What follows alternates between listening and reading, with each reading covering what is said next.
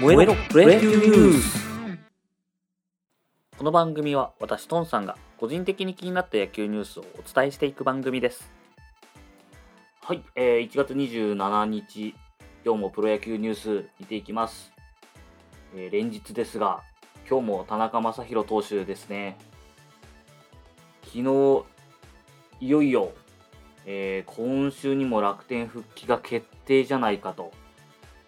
今交渉が楽天と大詰めになっているというニュースが出てきました。ついにという感じですね。でえっ、とこの復帰にあたって、えーその、えー昨日ですねまた別のニュースだと、え田中復帰に15億を用意しているというニュースも出てました、え楽天側がそれぐらいの誠意を見せるんじゃないかと。これ海外からのニュースかな。でまああのサッカーのねイニエスタに三木谷会長が実際30億以上の年俸を払ってきてもらってるっていう事実があるので田中投手にもそれぐらい払っても確かにおかしくないなという感じはあります。ありますが、えーま、1年限定だったら確かになくはないんですけれども気になるのが、え田中投手が1年限定の契約で、え日本復帰みたいな話も出てるんですけれどもじゃあ今年、え契約がなかなか結べなかった状況で日本に戻ってきてで、えー来年またメジャーで契約が結べるのかっていうのがなかなか難しいかなと思ってますね。田中投手は今、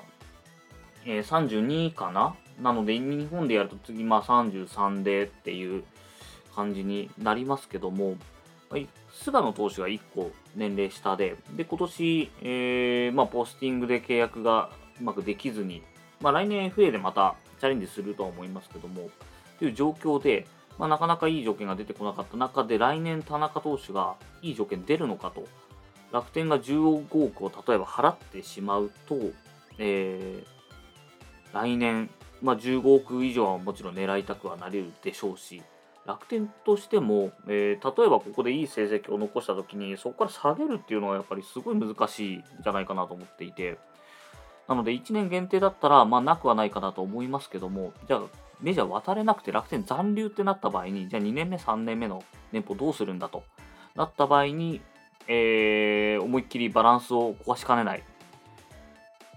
危険な年俸になってくるので、まあ、他のニュースだと8億以上は、えーあるんじゃないかと。それは僕もあるんじゃないかなとは思います。菅野投手が8億ならば、えー田中投手、マー君が10億とか、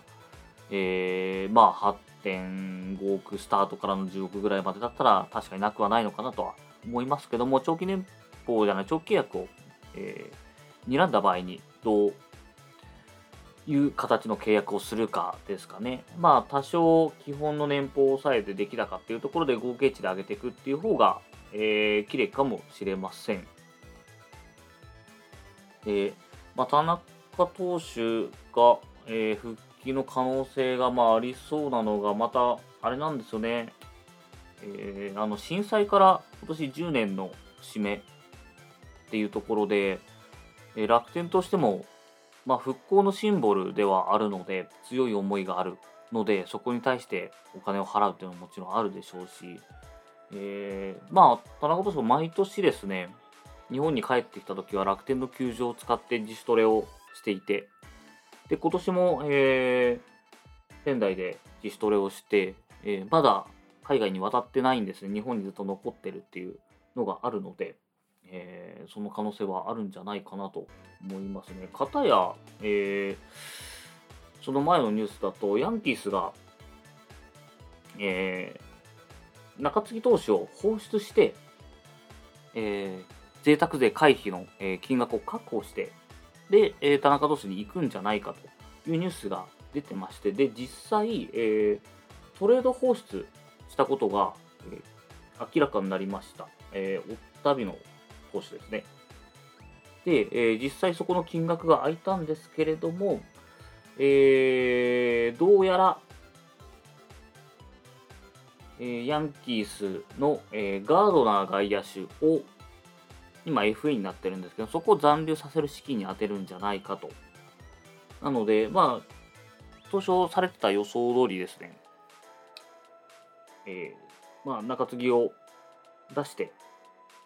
えー、誰かを残留させるための資金確保までは行ったんですけれども、えー、そこの対象が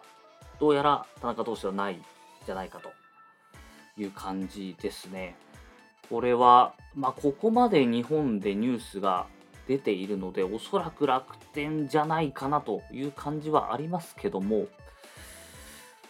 うん、なんかいろいろ情報が出ていて、本当によくわからないです。ただ楽天、ここで田中投手が帰ってくるってなると、えー、田中則本の楽天ダブルエースになり、えー、さらに、えー、岸涌井の、えー、西武ダブルエースって言っていいのかあれですけど、まあ、すでに楽天の選手なんで、あれですけども、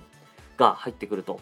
で、岸則本は、えー、まあ、去年、フルで、フルで出てなかったまあ、則本投手とかね、あのー、成績落としちゃってましたけども、